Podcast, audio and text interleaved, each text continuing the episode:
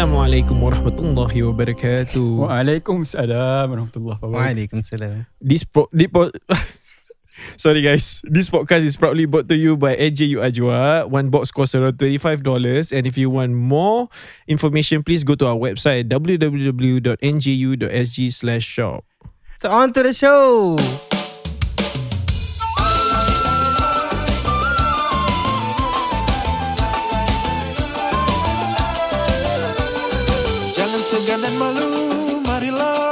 Marilah mendengar NGU Ajak kawan-kawanmu Menjadi pendengar berilmu Jangan segan dan malu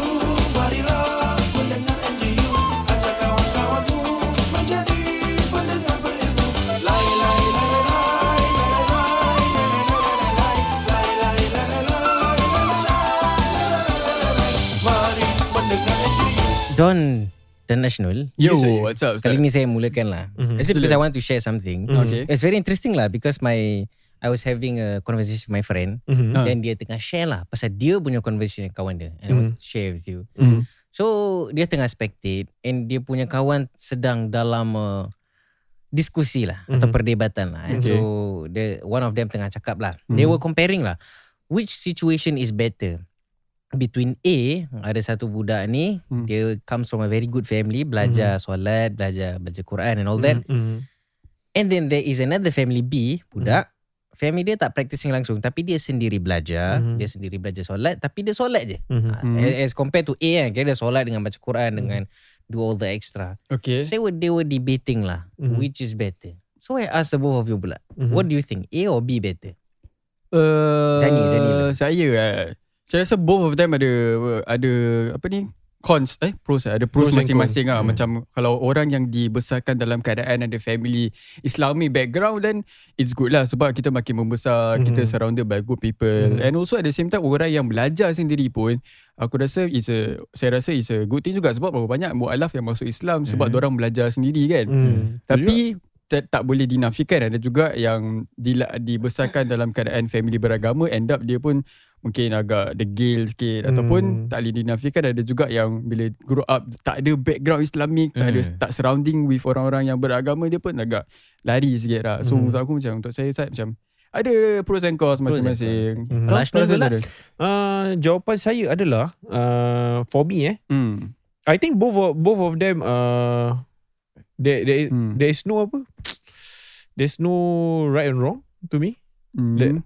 I Jadi don't know. sama lah macam aku Uh, right, wrong. You know because how I see it is because both of them at the end of the day they are nothing more than slaves and kita tak boleh nilaikan apa dia uh, which is better. oh. Uh, pasal kerja ni bukan Jadi- kerja kita pasal kita semua uh, uh, cuma manusia je. Kira soalan tu yang salah. Ah, tak that's ada, how, ber- ah, tak maybe- boleh maybe. dibandingkan. Uh, uh, I don't think it's a wrong question per se lah. Okay. But macam it's more of macam uh, this is just my opinion lah. Macam aku Mhm. cakap pasal at the end of the day kita semua sama. Macam eh, kita tak tahu macam mana kita punya ending. Hmm. Uh, kita uh, like you don't know in the middle kita fall, kita Hmm. don't know in the uh, in the middle will be better. Hmm. At the end of the day benda yang boleh nilaikan which is better ni cuma Allah SWT je. Wow. Ustaz, Ustaz rasa apa? Interesting. Eh? No, it's good that I asked you all. lah. I mean, like we all have different ways that we approach this Mhm. scenario lah. And Mm. for me, I said that technically both your friends are right. Mhm. Sebab one of the friends kata A is better, satu yang kata B is better. But Mhm. for me, it depends which lens we are looking from lah. Mhm. Hmm. Sebab betul, from one angle kan, kita kita kena akui Mhm. ada hadis kan berkata Hmm. uh, apa a, a believer, a Mhm. strong believer is more beloved to Allah than a weak believer. And a Correct. strong meaning maknanya dia lebih beribadah, lebih banyak bersabar dalam apa uh, dalam dia apa dalam Ibadah dia. ibadahnya, dalam Mhm. taatnya, dalam menjauhi larangannya and all that. Mhm. So there is merit in that. Kira Hmm. lebih pahal lebih amalannya memang Hmm. lebih baik lah. Okay. Tapi from another angle juga orang ni pun this person is just as good sebab Mhm. both of them are at their best at their own capacity. Faham tak? Mhm. They- Everyone has their own threshold, everyone Mhm. has their own limits. So with his resources, so in in scenario B pula in his own capacity walaupun dia tak ada uh, upbringing Mhm, agama mhm. walaupun dia tak ada ni tapi he is doing the best at his own capacity. Yeah. We look Mhm. at people as macam mana kita tengok kereta lah. Hmm. Ferrari dengan Honda, dia Hmm. punya speed limit kan berbeza. Yeah, But they correct. are both going at their fastest Mhm. uh, they are they are best at their fastest and Hmm. it, it can't be compared. Tapi so, Honda tu kalau modify boleh je. uh, exactly. Kalau modify, I- kalau tak sama lah. But you get the Ya, idea kan? tu you je. get the idea. Hmm. Yeah, so I think that I think it's very interesting lah. Sebab I think kit, sometimes kita, I mean like you do chime in lah if you feel that this is relatable Hmm, ke tak. Tapi I think sometimes kita just fokus sangat yang yang baik ni adalah oh dia kena solat tiap mm. as in like apa solat tahajud non-stop and then dia Hmm. pakai jubah and then dia Hmm. baca Quran dengan tasbih non-stop. I think we have that in our mind which is not wrong in it, in itself Hmm. tapi ada juga kebaikan in other forms dari- dari sudut-sudut lain. I think it's the Mhm. values and principles yang kita bawa Hmm. um, yang yang also just as good juga.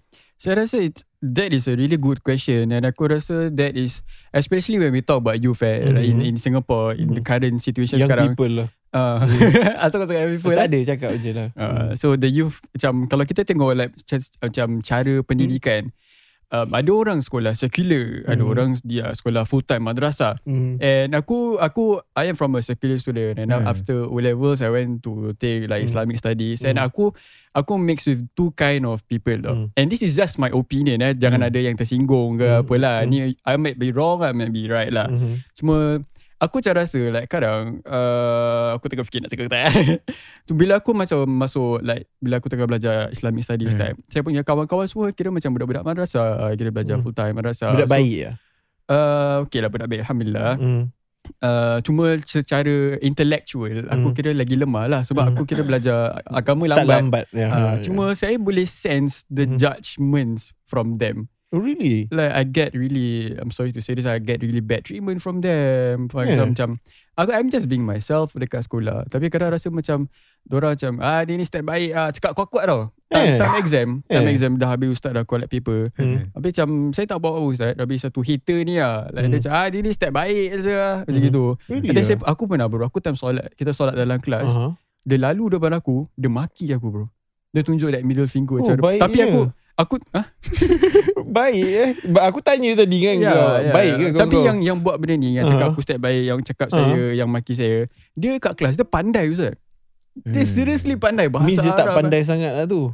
Maksud kau? Macam dia pandai dalam segi buku je lah. Tapi dalam inti dia kosong. Ya So Ooh. Ya, so my point je is sekarang macam perbezaan background. Kadang kita rasa macam aku belajar lama agama. I am better than you. I know more than you. Hmm. Aku punya exam aku dapat GPA aku lagi banyak daripada kau. Aku lebih baik daripada kau. And this happen all the time and bukan hanya dekat sekolah. Kalau kita keluar, kita Hmm. nampak orang ada uh, maaf katalah ada tattoo satu badan. Hmm. Kita akan rasa apa? Macam oh aku lagi baik daripada dia. Tak ada lah. Aku tak rasa gitu lah. Oh ya, mungkin lah. Orang lain lah. Yelah, I'm just saying Ataupun lah. I don't example macam that kita lah. tak tahu lah. Kadang kita macam senang judge orang based on their looks, based Mhm. on their background. Mhm. Sedangkan that is not this lah. Aku rasa that is the the purpose of NJU. Hmm. Especially when we are talking about Ramadan. Mhm. Next Betul. week, kalau kita tengok podcast ni release, next week Ramadan.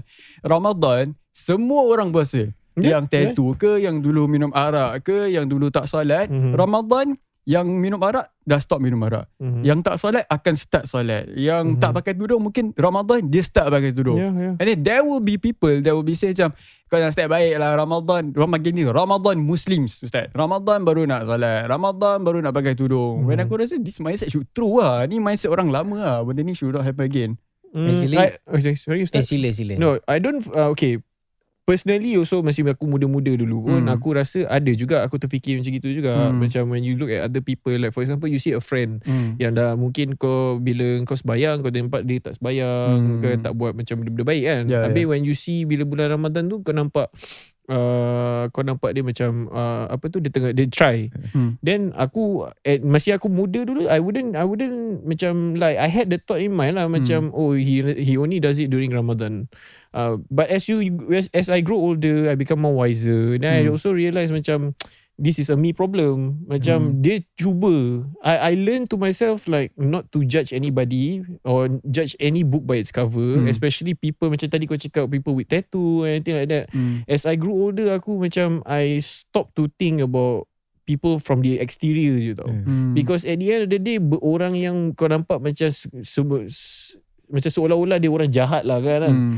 Could be the nicest person you have ever met. That's true. Yeah, it's just that you That's haven't true. approached and you haven't talked to the person yet. Mm. Yeah. Yeah, even dalam Islam pun ada ayat Quran berkatakan inna akramakum indallahi atqakum. Yang paling Mhm. mulia di sisi Mhm. daripada kamu adalah mereka yang atqakum, yang paling Mhm. bertakwa. Mm. And takwa is not something you can measure. It's not in the clothes that Correct. we wear. It's not that in the through the books that we read. It's Mm. not in the where we live and all that. Takwa is dalam hati kita lah. And dari dari dari hati ni lah dia Mm. manifest in our behavior, in Mm. our values and principles. And it's true what you all say lah. Macam kadang-kadang apa nama dia Ramadan ni lah merupakan satu titik pertama permulaan Mhm. di mana maybe these people or, Change. or any one of us lah yang yang mungkin rasa we've we've we've had a very bad Yeah. history. We yeah. we want to make that change, and this Mhm. is a chance where kita boleh start. Mm. And and and there is no wrong in that. I think the the the, the problem is that kita judge orang Hmm. based on where we are right now. Mungkin kita let's say imagine ourselves in a 100 meter race eh. Mhm. Okay. Kita dah 50 meters Hmm. tapi kita tengah ketawakan orang yang tengah at the starting line. Mm. Oh. I mean like there, there is no wrong in nice that. We- analogy. It's not a Uh-huh. race. We are all just meant to Yeah. finish the race. We are not meant to you know the fastest apa It's siapa not siapa a- jamin it's pun not, the fact. It's not a sprint, you know, basically. It's not a Exactly. sprint. It's more of a, it's it's a marathon. Yeah, and, and Yeah. siapa Oh, that's jamin yang kita at the end of the day kita akan baik. Mm. Betul tak? Even kalau kita uh, kenangkan balik cerita iblis dengan Nabi Adam alaihi Yeah, salam. yeah. Iblis dah beribu-ribu tahun dia dia dia dia patuh kepada Allah, dia taat kepada Mhm, Allah, dia mhm. he was among the angels walaupun dia seorang jin. Mm. Tapi sebab dia tak nak tunduk kepada Nabi Adam tu, dia rasa diri dia lebih baik. Mm. Ha, dia rasa diri dia apa yang dia ada, aku yang lagi lama daripada dia. I Mhm. have so much more than him. Mm. Ah, tapi because of that yang kita jangan perkara ni sombong ni yang kita ada. Mhm. Sebab apa yang kita ada ni sekarang ni, Mhm. what we feel is our faith, our our kata orang tu, let's say Mhm. we have earned a level of keimanan lah eh. Mhm. Mungkin kita rasa diri kita dah baik kan. Dalam sedetik tu Allah boleh tarik balik. Betul. Correct. I agree. So that's Betul. why that's why dalam perjalanan kita nak memperbaiki diri kita pun Mhm. kita jangan halang orang lain. Mhm. Mm. Biar dia kata orang tu whatever lah orang kata Ramadan Muslim tak apa it's good. Mhm. It's your first time wearing a hijab. Very good sister. Yeah. Mm. It's your first time praying, brother. It's very good. sister. Mm. Kalau after Ramadan you want to keep on, you can, you know, Mm. let's be friends. You know, we can, I can help you learn more things and all that. I think Mm. it's that's what we should do instead of kata orang tu kasih kasih dia apa? Semangat. Uh, kita we should be kasih semangat, bukan Mm. tarik semangat. Mm. Yeah, I think that's it lah. Saya teringat satu cerita ni uh, Habib Ali Zainal Abidin dekat Hmm. Malaysia. Hmm. dia pernah cerita pasal satu wali Allah ni kan.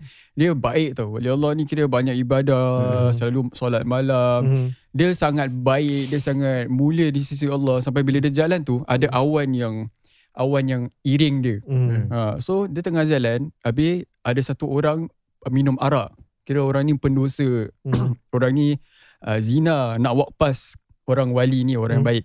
And then bila wali ni nampak orang yang minum arak, dia rasa macam aku lebih baik daripada dia. That's that that that that spot saya rasa Hmm, detik itu je aku hmm, macam lagi baik daripada dia. Hmm. Bila orang walk past each other, awan tu dah tak ikut wali ni lagi. Awan tu terus ikut the penzina, Oh. pendosa tu. Which shows yang just because of satu titik rasa rasa riak, rasa sombong, sombong. Allah dah tak pandang dah amalan kita. Mhm. So untuk aku rasa especially Ramadan, kita akan nampak kawan-kawan kita yang try try very hard to change Yeah. themselves you know to to actually yes. uh you know to worship Allah you know Betul, they have their own struggles. We Mhm, should mhm. respect them. Bagi semangat. Jangan sebabkan kita kutuk orang, orang give up, orang makin makin Yeah. lari dari agama Allah. I think it's more important for us ni bila time Ramadan ni we should give more support. Betul. Especially macam kita nampak bila kawan-kawan kita mungkin yang be, be, apa nak cuba kan. Hmm. This is the time where kita give them Hmm. more moral support Hmm. so that they they stay consistent when and especially when they let's just say they have a good whole uh, month of Ramadan. Hmm. After Ramadan they feel like macam they want to do this is you know this is the uh, they they instill this kind of values and this kind of uh, principles in their life then they want to Betul. continue they want to stay you know this is the the life they chose Maybe Hmm. that sense then kita pun juga I mean like since we have a few more minutes kan maybe Hmm. kita maybe each of us we can share juga something kasih semangat maybe a plan for Hmm. Ramadan I, mean, I don't know maybe it's something that you have yourselves Bagi saya Ustaz, okay, ni nasihat untuk diri saya and also people out there yang hmm. baru nak start berubah. mm. What I banyak kahak ah, eh. Hmm. What aku would suggest atau what what would aku uh, advise myself and everyone out there. Tak payah nak kisah apa orang akan cakap. bila kita akan solat, orang akan Hmm. cakap kita stay alim. Bila kita akan bila kita pergi tarawih, orang akan cakap people always have something to talk about us. Mhm. Even for the ladies out there, kita tak pernah pakai tudung, tak tak tutup aurat. Ramadan ni you nak pakai tudung, pakai je lah. Mhm. Ataupun uh, maybe orang would disagree with this but uh, this is just my own opinion. Kalau kita rasa aku perempuan aku isap rokok, habis aku pakai tudung kat luar nanti orang nampak macam tak elok. For me, buat je. lah. Pakai je. Kena isap rokok lepas buka then cari tempat yang lain lah. But for me that is my my advice to everyone lah. Mhm. Uh, kalau nak berubah just buat je tak payah nak hiraukan Mhm. kata orang. For me, I think it's more important to have a good support system lah. Especially Hmm. when you try to change kan. Hmm. Because bila kita nak uh, nak berubah ni, dia makan masa. And then uh, benda ni tak boleh mendadak. Which I Hmm. understand. And then especially bila kita nak change into somebody who we might not, let's just say macam kita nak berubah jadi baik, kita rasa mungkin berat. Pasal Betul. yang paling pertama sekali kita akan tengok diri kita, kita tanya macam, boleh ke aku berubah? You know, you self-doubt. Hmm. you you have uh you know anxiety to change Yes. and then it's only normal bila kau rasa macam bila kau nak berubah tu uh, kau rasa takut Hmm. so it's important to have support system you know have friends you know uh, build yourself a good support system you know Hmm. if your friends are people who actually support you when you want to change then stay with them you know let them Hmm. remind you listen listen to advice and during this time also this is the best time untuk kita ni lah uh, you know uh, dengarkan you know uh, good things especially macam you know our NGU podcast as a Hmm. as example Betul. or you know apa-apa ceramah you know a- any kind of knowledge you know you want to read up a lot more even you don't have to read books as much as it is sometimes I do for me I'll just read articles uh, you know short bit arti- articles like uh, maybe 5 to 2 to 3 minutes or so so that just to input myself with that kind of knowledge Mm. and also to have a good support system especially if your family members uh, when they want they see you change they are happy that you are changing Betul, dia really yeah, happy. yeah. Right, Ustaz? Macam mana Ustaz? For me, I think I, I just have two je lah. Um, the first is that set very realistic goals for yourself lah. Hmm. I think kadang-kadang when kita dah semangat Ramadan mendatang kan, we Hmm. are sometimes can get caught up in our own plans lah. Mhm. Kita nak buat, you know, terawih all 30 nights and then Hmm, kita nak nak khatam banyak kali and all Hmm. that. Niatnya ada okay, tapi Hmm. kita pun kena realistic to the, so that we don't burn out diri kita. Yeah. Hmm. So okay. just That's do what advice. you can within the time yang ada. Kita tak Mhm. tak pat not say how to say eh. Yes, we are en- encouraged to solat, you know, Hmm. make use of Ramadan. Hmm. Tapi at the same time kita pun jangan tire ourselves out. Kalau maybe kalau lepas satu hari lima page pun okay. Mhm. Do what is within your means lah, especially for those yang just starting out. Kalau satu ayat pun kira dah okey lah Ustaz eh. Alhamdulillah. Daripada no ayat at all. Alhamdulillah. kan?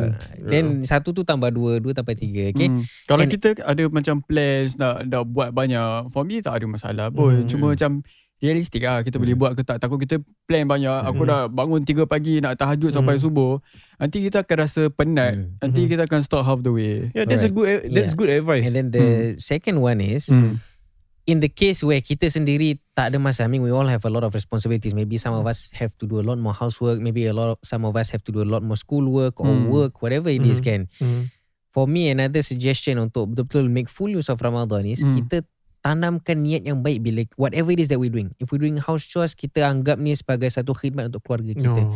Bila kita belajar ni kita cakap ini kita nak menimba ilmu kerana Allah Taala. Kalau kita whatever it is that we do, kita tanamkan niat. Mhm. Okay And even if you don't know Apa nak niat eh Sebab even Be orang Bila kita tidur tu Untuk rehat To wake up for Ibadah kan Tu Mhm. merupakan satu ibadah Mhm. So for me If I were to suggest kan Kalau tak tahu nak niat apa Ustaz I don't know what to niat Like Mhm.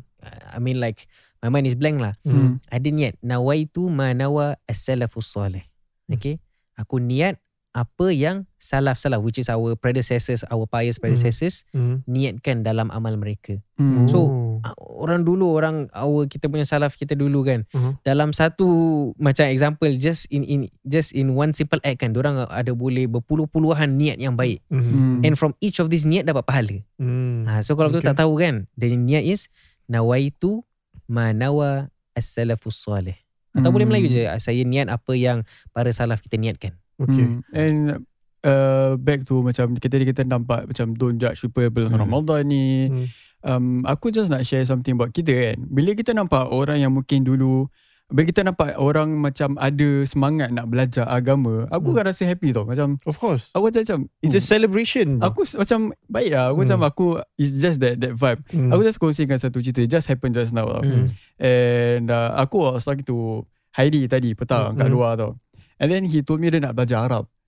Aku Oh. macam walaupun nampak dah simple lah Zara. Yeah. Aku rasa ish ah baik weh. Aku macam rasa Hey bro, you should happy man. lah. Aku macam Nice lah. Yeah. bila kita dapat orang nak ada that that that semangat, that fire untuk dekat dengan, ag- dengan agama. Patut Hmm. kita be there and push them a little bit more. Bukan sebabkan kita sebab that fire is already there. Hmm. Tugas kita bukan Hmm. padam api tu. Tugas Yeah. kita tambah minyak bagi api tu lagi membara. Mhm. Itu tugas kita sebagai orang Islam. Yeah, and I think it's more important now for our listeners who's listening out there. Hmm. We're entering Ramadan. This is the Allah. moment that you, as non-judgmental ummah, Allah. to actually, you know, whatever you learn and you listen to this podcast, to Hmm. put it to practice. Allah Yeah, Yeah, this is your turn to Hmm. show this whole month that you are the non-judgmental Share. ummah. Yes, Ramadan ni kalau nak dengar muzik boleh lah. Kalau rasa nak dengar muzik boleh. Cuma macam best Ramadan banyakkan kita dengar Al-Quranul Karim, selawat Nabi sallallahu alaihi wasallam. Sallallahu alaihi Best lagi nak entertaining ataupun nak uh, apa laid back session dengan NGU. Wah. Dengan Jani lah ni. Hah? Dengan Jani. Dengan kita semua lah Allah. Dengan aku Dengan Ashrul Dengan Dola. And insyaAllah kita sebab daripada pihak NGU Kita ada insyaAllah kita ada plans on Ramadan We want to celebrate bulan Hmm. Ramadan Kita nak make it easy for everyone We go through Ramadan together And kita nak ingin mengucapkan korang semua Alamak, Cakap betul-betul aku tengah, tak? aku tengah tengok Alamak. muka kau Lepas tu aku pun terikut-ikut juga So uh, Anyways Ah. Aku ingin mengucapkan korang semua sa- Selamat. uh, Menyambut Oh, dah. Ramadan Ramadan Eh kau sambung-sambung. Ah. Ustaz Dola lah Suara aku tak Tak, sedap tak, lah. Tak apa nanti kita dengar eh. Satu hari nanti kita Huh? dengar. So, uh, Ustaz Dola belanja suara Yes bro aku Okey, podcast ini dibawakan khas kepada anda oleh Kurma Ajwa, satu satu kotak berharga 25 dolar dan ingin maklumat lebih lanjut sila lungsuri ke laman. Okay, sila lungsuri ke laman www.nju.sg slash shop Silakan Ustaz Baiklah kita akhir dengan tasbih kafaran surah wal asr. Subhanakallahumma bihamdika asyhadu an la ilaha illa anta astaghfiruka wa atubu ilaik. Amin Bismillahirrahmanirrahim. Wal asr innal insana lafi khusr illa alladhina amanu wa amilus solihat wa tawasaw bil haqqi wa tawasaw bis sabr. Billahi taufiq wal hidayah. Wassalamualaikum Assalamualaikum warahmatullahi wabarakatuh. Alright guys, ciao.